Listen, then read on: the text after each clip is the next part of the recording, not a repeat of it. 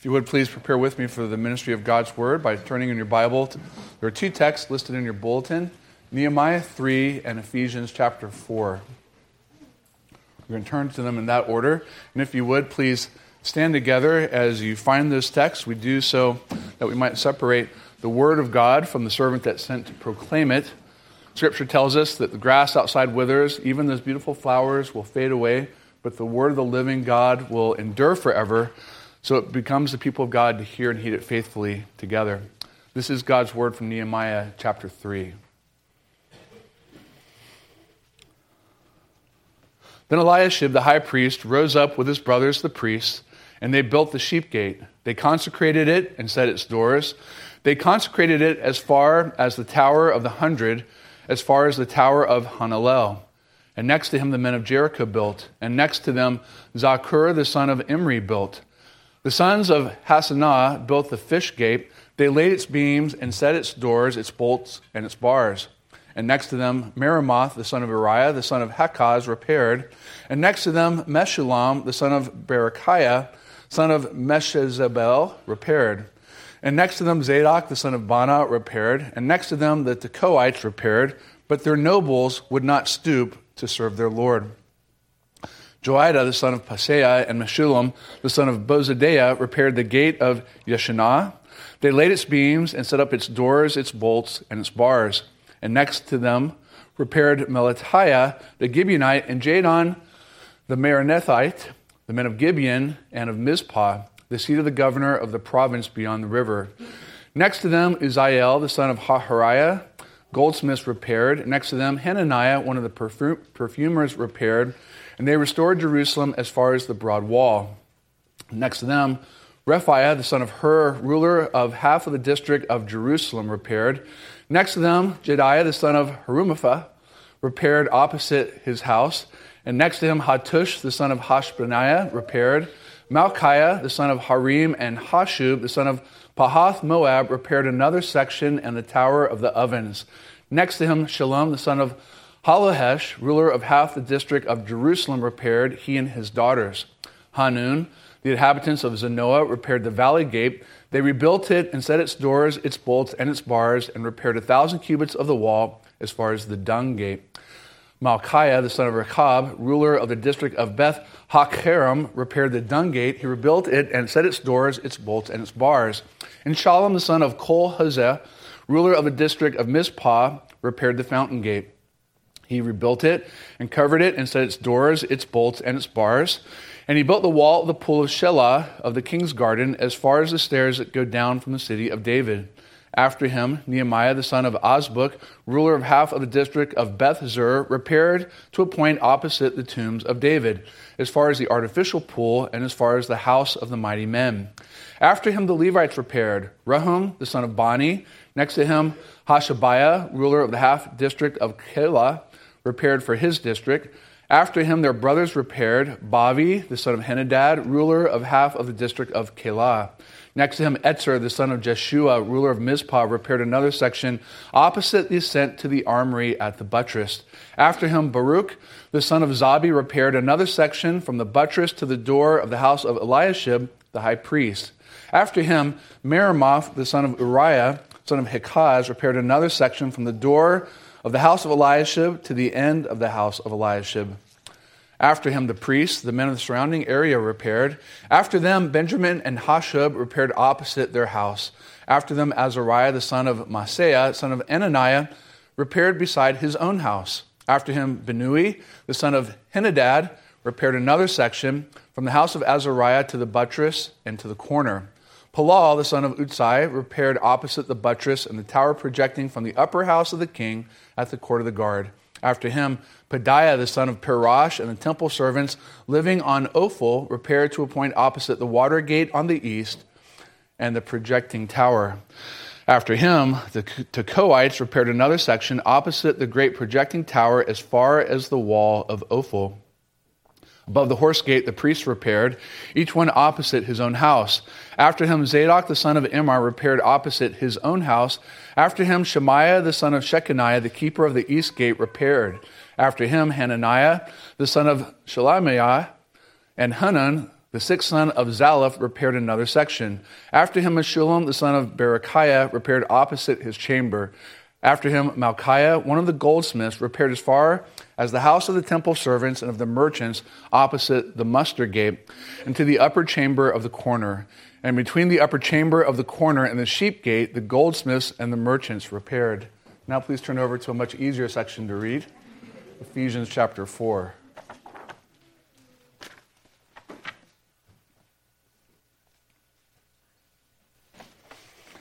Ephesians 4, beginning at 11.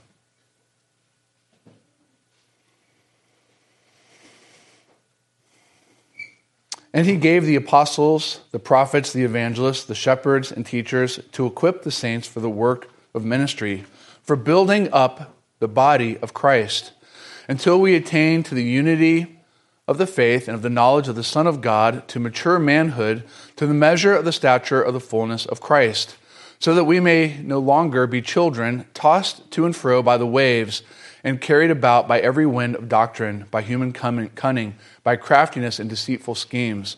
Rather, speaking the truth in love, we are to grow up into every way into him who is the head, into Christ, from whom the whole body, joined and held together by every joint with which it is equipped, when each part is working properly, makes the body grow so that it builds itself up in love. That's far the reading of God's word. Let's pray. We would still ourselves, Lord, and catch our breaths for just a moment. We wait upon you. We believe that it is your Spirit who inspired all these difficult-to-pronounce words. We believe it is your Spirit who has preserved them in their integrity down to this very day. And we also hold out confidence that it is the Spirit's intention to bless the reading and especially the preaching of the Word of God, that sinners might be converted into saints, that saints might be built up in holiness and comfort through faith unto salvation, and that we might even be spurred to build up one another in love. Bless us to that end, we pray in Christ's name. Amen. Please be seated. As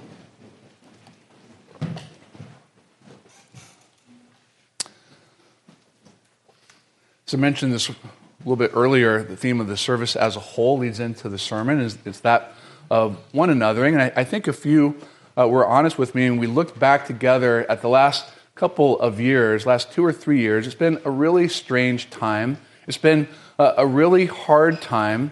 It's been a very sobering time. And one of the things that people have realized in the last few years is how much we actually need one another. And there are lots of ways to illustrate that. But one might be that in the last few years, when people were forced into isolation, they attempted to do life online. They attempted to be social online and what we refer to as social media. Many people discovered that that actually does not work very well. That being embodied people, we are intended to live embodied lives with embodied relationships, and that there's no substitute for the real thing, which is to say, real people. We really need one another. Well, today in our text, we see a lovely illustration of that in Nehemiah chapter 3, where the people of God not only need one another, they work alongside one another for their own protection and ultimately the glory of God. We're going to look at Nehemiah 3 through the lens of the points that you have there in your outline. The first of which we're going to consider is the plan to rebuild the city of God. Now, in many ways, Nehemiah 3 is kind of like a barn-raising event. And I'm going to guess that most of us in this room have never been a part of a barn raising, but you might know what I'm talking about. It's a cool idea. The Amish are probably the best at it. When a handful of people gather together for the purpose of building one structure. And so you have a number of individuals, you have a number of families, you have a number of different skill levels who all set aside a manner of time to get together and to build something that they have in common, and it's a remarkable feat to watch. It's remarkable when the work is done, and that is what you're seeing here in Nehemiah chapter 3. But barn raising requires not simply people, it requires a plan. Carpenters and contractors in the room, they know the importance not only of having a plan, but having a detailed and accurate plan. In a certain sense, you could spend all the energy in the world building, but if you don't build it according to the plan, the structure will not stand. Nehemiah's building plan in many ways begins in chapter 2, verse 17, when Upon telling the people of their predicament, he tells them that it's also time for them to begin building. Nehemiah is the planner, if you want to use or torture the metaphor. He is the contractor in this dynamic. And the response of the people is one of instant and willing obedience. And I want to point out now something to which I'll return at the end. Nehemiah does not guilt the people into doing the work. He does not badger the people into doing the work. It doesn't even come down so much as a command from on high, but rather in many ways, he basically leads the people to a point of instant and willing obedience when he says in verse 18, "Let us rise up and build." And so there in chapter 2, verse 18, they strengthened their hands for the good work. And in Nehemiah chapter 3, the work begins. We'll come back in a little bit to the people themselves.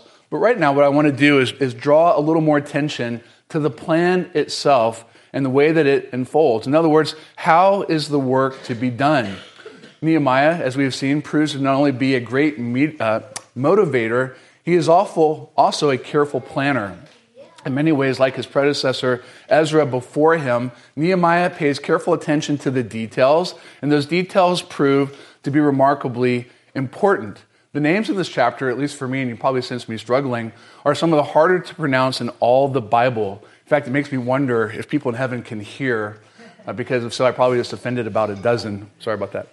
I'm pretty sure they can't. But notice how not only do you have this long list of hard-to-pronounce people names, but also some pretty cool names of places or gates. Jeshanah, the Valley Gate, the Fish Gate, the Dung Gate. I'm imagining whoever had to work on that one, lost one round of Rochambeau. The Fountain Gate, the Water Gate, the Horse Gate, the East Gate, the Mustard Gate, the Sheep Gate. All of these gates have names, and those names actually prove to be a little bit helpful. They make an interesting point because the Sheep Gate, the one that I last mentioned, is mentioned in the first verse of the chapter and also the last. And what does this indicate?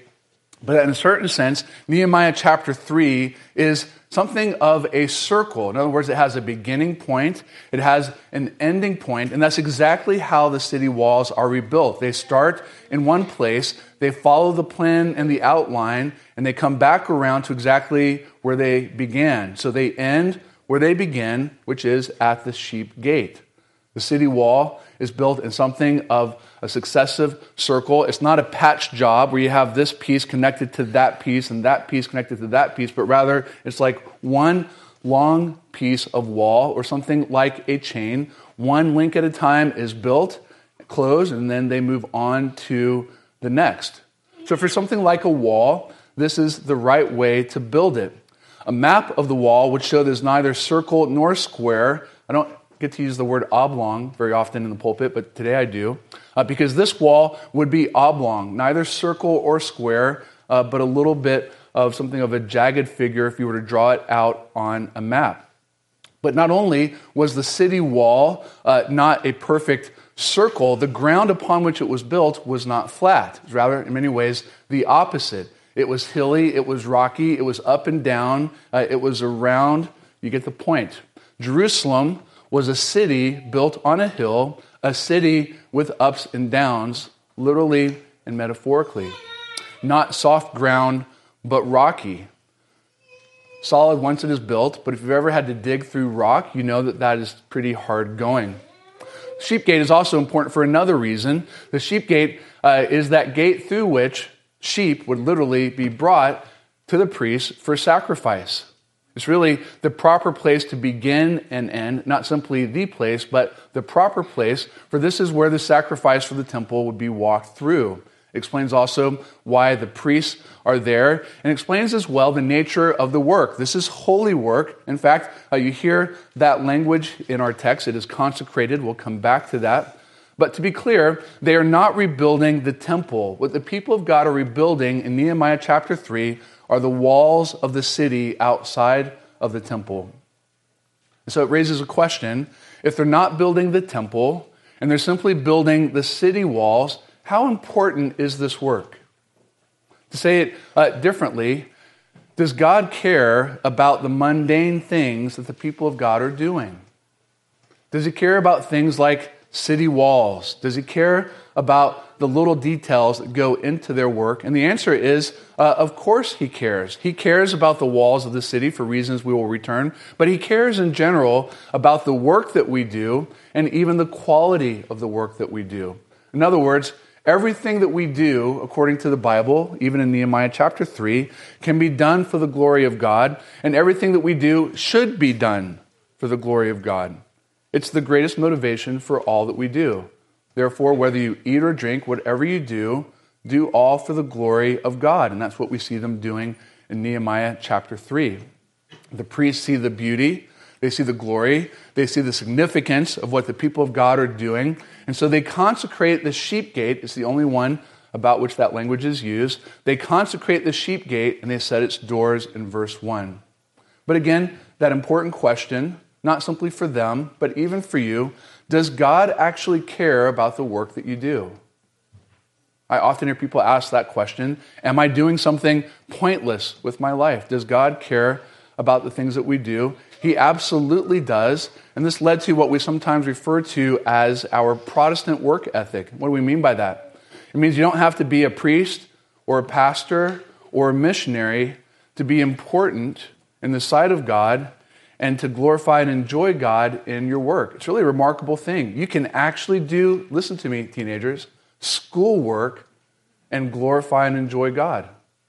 The little things that you do may seem little to you, but they're actually meaningful in the sight of God, just as every little brick, every little stone, every little piece of the city wall was important to the sight, in the sight of God, and ultimately important to the people of God. So you don't have to be a priest or a pastor or a missionary to glorify God in your work. But what you do need to be, and this is what we see in our chapter, is faithful. Faithful to give God the glory for the work that we do. And this is what we see the people of God doing in Nehemiah 3. And that takes us to our second point. Let's talk about this long list of names, the people who do the work. I know you're getting really excited about the thought of it, aren't you? Would you like me to try to repeat them all again? Purgatory would be shorter. But it's not real, so don't worry. In many ways, this section is the meat of the text and the meat of the sermon. But it does come with something of a valid point that I imagine you feel each time I read through these long lists of names. It's the deep, searching theological question we are all prone to ask at such a time. And the question is this: who cares? Who cares about this long, hard chapter with all these long, hard-to-pronounce Hebrew names? Why is this even in the Bible? Derek Thomas, who has a commentary on Nehemiah, argues, or says playfully, that this is the kind of detail that belongs in the appendix in the back of a book that no one's probably ever going to read. Who cares who did all the work and the little details? Well, the details are actually important, and we're going to look at them by zooming out first and then zooming in.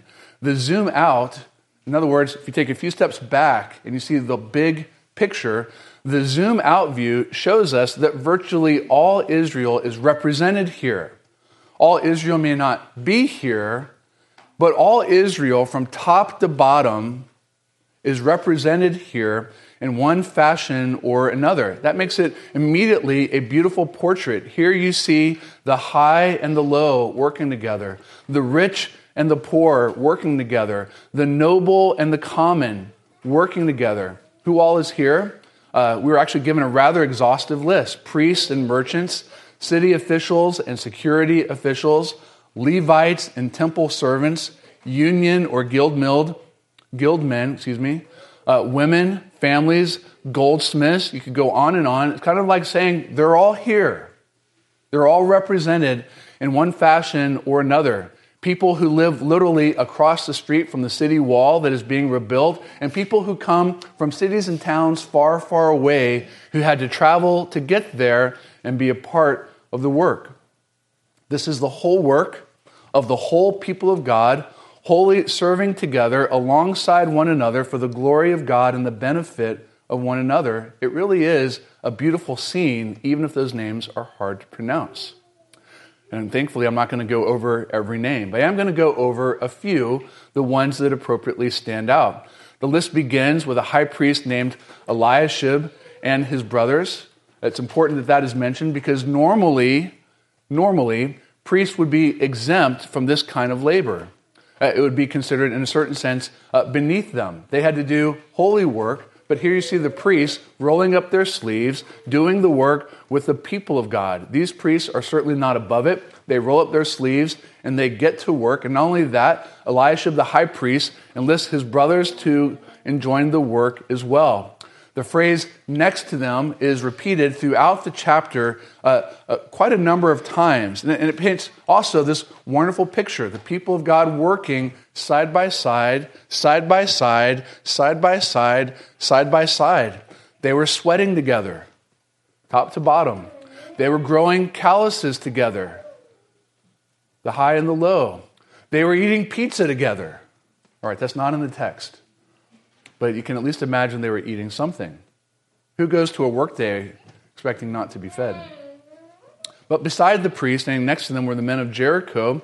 And that also is very interesting that the priests should be listed right beside the inhabitants of Jericho. If the priests were known for their holiness, when I say Jericho, you think the exact opposite. Jericho is not known for its holiness in contrast to the priests. This is like saying the outlaws and the royalty were side by side working together to build the city walls.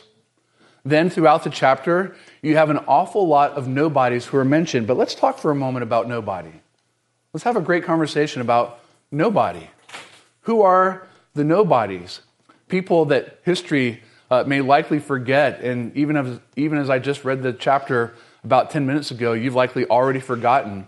Names like Zakur, Hassanah, Malchiah, and many others, names that in a little while quite likely not be mentioned in Sunday school. There's a challenge to mention the unmentioned.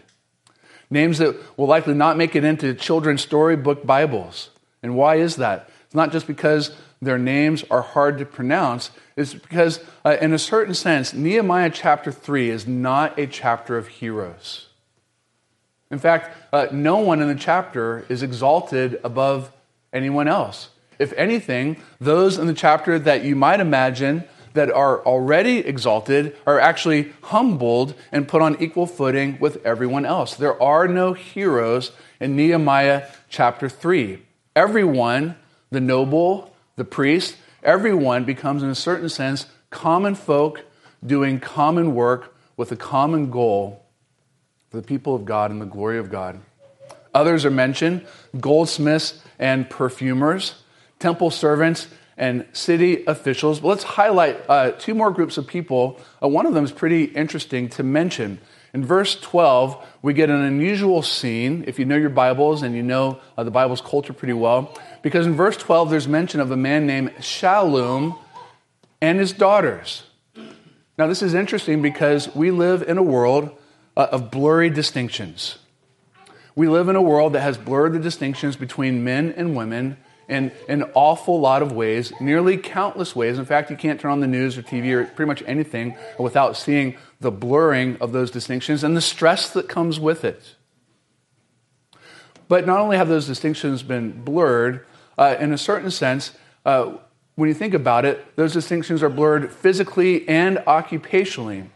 Whether you agree with it or not, or however you choose to think about it, in the biblical world, men and women, those distinctions were actually regarded as much more important. And one of the ways that was embodied is that, ordinarily speaking, women would not be exposed to such hard labor like you see in Nehemiah chapter 3. To say it sort of bluntly, rebuilding the city walls would be man's work. It would be hard labor. It would be difficult, burdensome work to do. But here we see a beautiful portrait of this man, Shalom, and his daughters working together. This should make some of us that can remember older black and white photos from World War II. And remember in World War II, women were not sent to battle.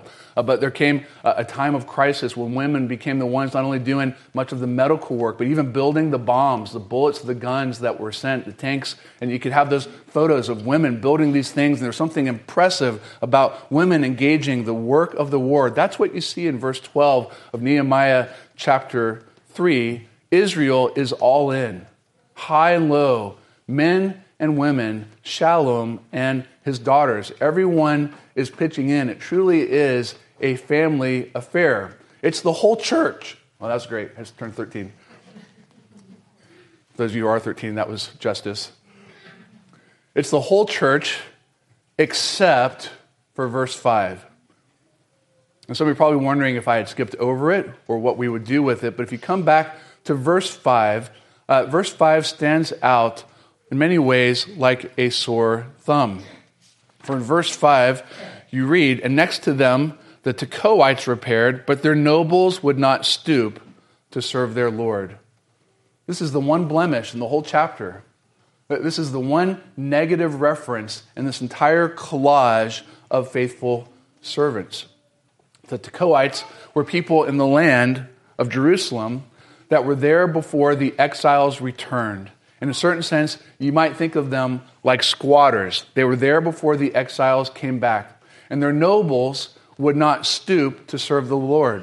The word stoop is the same word used of a person who's described in the Bible as being stiff-necked. They were too proud. They were too stubborn. They were like an unbroken horse that refused to be turned. These men were wildly proud and unresponsive to the command, "Let us rise up and build."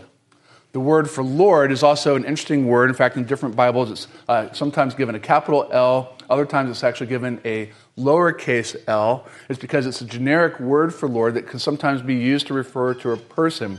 In other words, is the Lord here in view God himself, or is it someone who is deemed in charge of the project, i.e. like Nehemiah? In a certain sense, it doesn't matter, does it? Because this is God's work, even though he sent a man named Nehemiah to execute the plan. Regardless who gave the order, this was God's work. But in a certain sense, now be with me here, it's an important point, there are always people who are too proud to roll up their sleeves. There are always people who are too proud to help or simply unwilling. James Montgomery Boyce has a fantastic way of describing this regarding the state of servanthood in the church. This is one of those ouch moments, so just be prepared to be a little bit poked. Boyce says, "Unfortunately, many churches have this completely turned around. It is said today the churches, more than anything else, resemble a football game played in a large stadium." I love this. So the church is like a football game being played in a large stadium. There are 80,000 spectators in the stands who badly need some exercise. And there are 22 men on the field who badly need some rest. I love that. It's great. The 80-20 rule. Nothing old, nothing new. Well, ultimately, it is nothing new. 80% of the work in nearly every church is done by what? 20% of the people. Now, you're inclined to say, well, not us, not here. But before you get too excited, if you question this, ask our deacons and our women in action. We're the leaders of those things that are often trying to recruit volunteers. Ask them, before you form your own independent opinion, whether or not 80% of the people here are doing 20% of the work. Boyce was spot on. The church is often like that football stadium where many people are watching. We call them armchair quarterbacks, right? They're not in the game, but they're awfully opinionated about those who are playing it. So be careful about that. But it raises another question.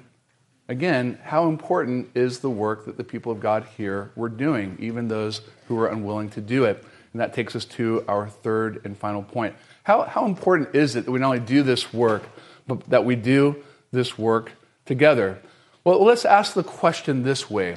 Whose work was it that the Tekoites would not stoop down to perform? Whose work is it that 80% of the people supposedly are not willing to engage? Thinking again about the Tekoites, was this Nehemiah's plan in chapter 3, or is this God's plan? And what is the answer? Yes. Yes, it was Nehemiah's plan. But ultimately, it was God's plan. What Nehemiah 3 paints a picture of, in many ways, is the people of God serving together as a volunteer organization. And that's exactly what the church is, a volunteer organization. where so much of the work that needs to be done comes not with a Bible verse attached to it that says, thou shalt do A, B, or C. Rather, there are providential moments discerned in the life of the people of God where all of a sudden the work before us is something that the people of God can see, and there are those that will stand in the gap to get it done. The church really is a volunteer organization in a lot of ways. But what was so important about the work that they were doing? Let's think about the importance of those city walls. What did they stand for? What did they represent? What did they imply? Well, number one, a broken down wall, as we saw in the last chapter, was a source of derision. It reflected the fact that the curse of God was upon the people of God.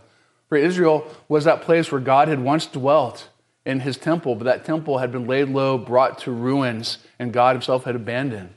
And that began with the city walls themselves being broken down as Israel was overturned by its enemies and eventually captured. The fact that these walls are broken down reflects the fact that a curse is upon the people of God, and their enemies know it. Israel experiences derision. But not only did the broken down walls symbolize the covenant curse and the derision upon Israel, a broken down wall also left them vulnerable. The Proverbs say, a man without self-control is like a city wall broken down, left exposed and vulnerable. A broken down wall left the people of God vulnerable to enemies that would come in literally at any point from any direction to prey upon them. The city walls gave them safety and security. Kids, do you love fences or do you hate them? But have you ever thought about what life would be like without fences or even walls? Where do you know where that line is between safe and unsafe? Think about how many fences separate kids from streets where traffic goes rushing by, and outside of that fence, there is no safety. But inside the fence, you know it is safe to play, and you can relax. At our home in Florida, we would have a Sunday evening Bible study. It was full of bodies, young and old. We had a fenced-in yard in the back that overlooked a little pond, and little kids loved to go out there and play. And we also had alligators in the pond. And I can assure you that the moms especially were very thankful for the fence, because the fence not only told the kids where to stop, it told the alligator where to stop. It is true that sometimes we'd have to tell the kids to come back over from the fence. But you see the importance of it. Not only was the work that they were doing important, but when you think about it, the people, in many ways, were even more important. In other words, say it like this. Israel was about a holy and important task. They were rebuilding the city walls that represented their security and represented, in some ways, their standing and their relationship with God. But what happens if you have a wall with a hole in it? How useful is a chain that is broken at one link? A hole in the wall is a vulnerable wall. A hole in the wall is like a broken chain, and a broken chain is worth about as much as a wall with a hole in it. That is to say, nothing at all. The people of God needed not simply part of the wall to be rebuilt. They needed all of the wall to be rebuilt from sheep gate to sheep gate. And not only did they need all of the wall rebuilt, they needed one another. Who is the most important person in Nehemiah chapter 3? There's no way you could answer that. Everyone was important, from the nobles to the servant, from the high priest to Shalom and his daughters. They were all needed to fortify the city. Every person was important. Every gate was important. Every stone was important. It is interesting that the word for rebuild is actually to make strong, because that's what they were doing. They were strengthening, they were rebuilding, they were making strong the city walls, they were making strong their peace and safety. That's what the people of God were doing then, and in many ways, it's what the people of God continue to do now.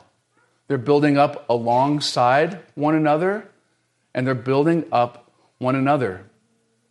But it again makes us think about the unnamed characters. Commentaries note that it's almost conspicuous that the one person not mentioned in Nehemiah chapter 3 is Nehemiah.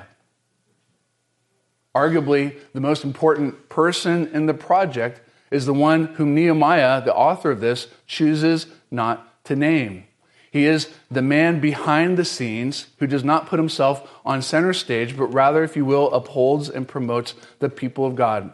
He is the mastermind coordinating and motivating them, but not drawing attention to himself, but ultimately to the people instead of himself. But is Nehemiah the only one behind the scenes? Is Nehemiah the only one motivating the people of God and coordinating the plan? Who is it who really lies behind the scenes and is at work rebuilding the city wall in and through the people of God? There's more going on to the story than simply Nehemiah. It is God who is at work in his people.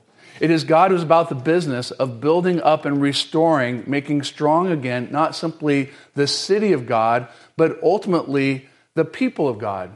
Which is God far more interested in? The stone walls or the people that dwell inside them? The city or the inhabitants of the city? It is not the stone walls or the city itself that God finds precious, that God is most interested in preserving and even rebuilding. It is ultimately his people, or that is to say, it is his church. God's great goal for the church is to build it up. God's great goal for the church is its salvation, its peace, and its safety. And God executes his goal by one who is also not named in this text. And it's not Nehemiah, it is Jesus. For God sent Nehemiah to rebuild the city of Jerusalem at that time, but that city, as we pointed out last week, will once again fall. These walls will be rebuilt, and these walls will be torn down. This temple will be rebuilt, and this temple again will become Ichabod, a point of departure from which God will leave. But Jesus will come. And Jesus will come in many ways, just like Nehemiah, be the unnamed hero of the text. Jesus will come, and in many ways, just like Nehemiah, will lay down his life exalting others rather than himself. Jesus will come, and for the very same purpose, he will come not to be served, but to serve. And he will indeed give his life a ransom for many, so that more than city walls, stone and brick, might be set in place to build up and protect the people of God. And not only does Jesus come, Scripture reminds us over and over that he gives us a lasting city. We heard this in our call to worship. We heard it in verses last week. There is a lasting city of God that is not made with stone walls. And ultimately, that city is found in the church. We began the sermon thinking about the very theme of one anothering. And that's been the theme throughout the entire service today. But if you look at Nehemiah 3, again, asking this question, who is the most important person? The answer is nobody.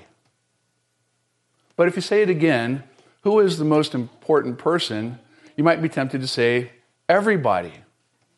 And both would be true. For there is no one hero in Nehemiah chapter 3, but everyone is important. But in many ways, isn't that exactly the case in the church? The only hero is God himself, right? No one person can or should take the credit for what's going on in the life of the people of God. Everyone is important, even those with really hard to pronounce names. But thankfully, not too many of us have those. But if the people of God needed one another in Nehemiah chapter 3, don't miss this question as we find our landing place here. How truly, how desperately, how significantly do we need one another? Have you learned the lesson of the past few years? The people of God learned how much they needed each other by way of exile.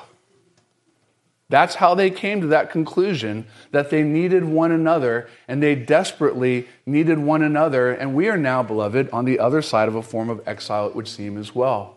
And we've learned something very valuable. We actually need one another.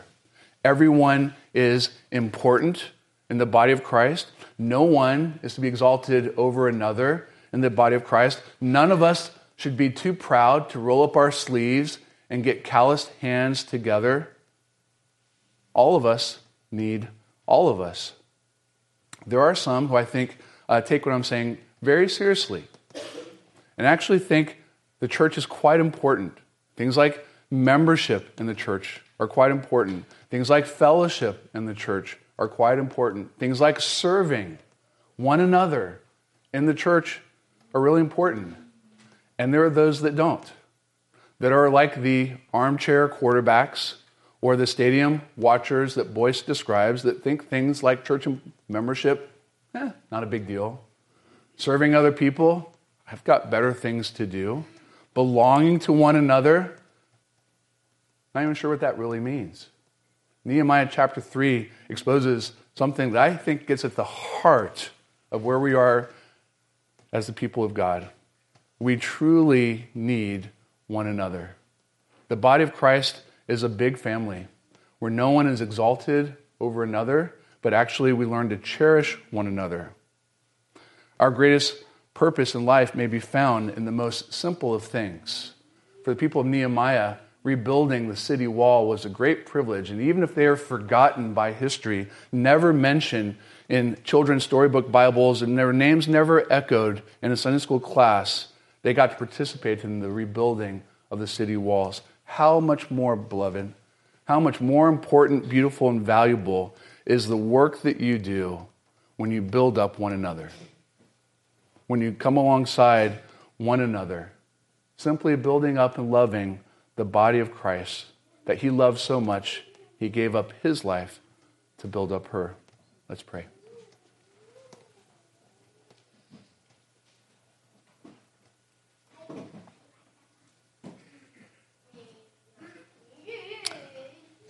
O Lord and our God, in many ways we recognize that the world in which we live is as fractured as the walls of Jerusalem in Nehemiah chapter 3. And in some ways, Lord, we recognize that the church is not always as strong and healthy as it needs to be.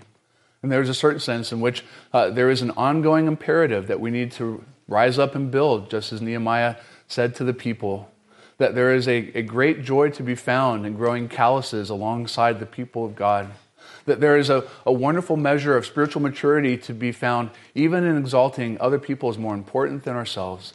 And so we thank you, Lord, that Jesus did exactly this, that he found the church so lovely and beautiful that he came in the fullness of time to lay down his life on behalf of his bride, on behalf of his people, and he is the builder of the city.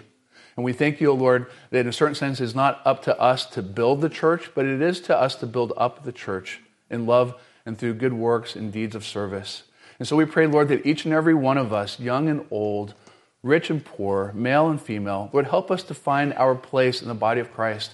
Help us to recognize not only how much we need the ministry of other people to ourselves, to our own hearts, and to our own lives. Help us to recognize how much the people around this room need us to find and exercise our own gifts. So, Lord, might it be the case that we are not an 80-20 church, and that those who stand up and rise to the occasion when service opportunities are made known will not grow weary in doing good, because they see an able body, sense of people around them who not only love and appreciate them, but desire to stand in the gap as well. And Lord, we thank you for our church. We ask that more and more you'd help us to esteem one another the way that you esteem us is beautiful in Christ, and that we would find great joy in serving one another. In Jesus' name we pray, amen.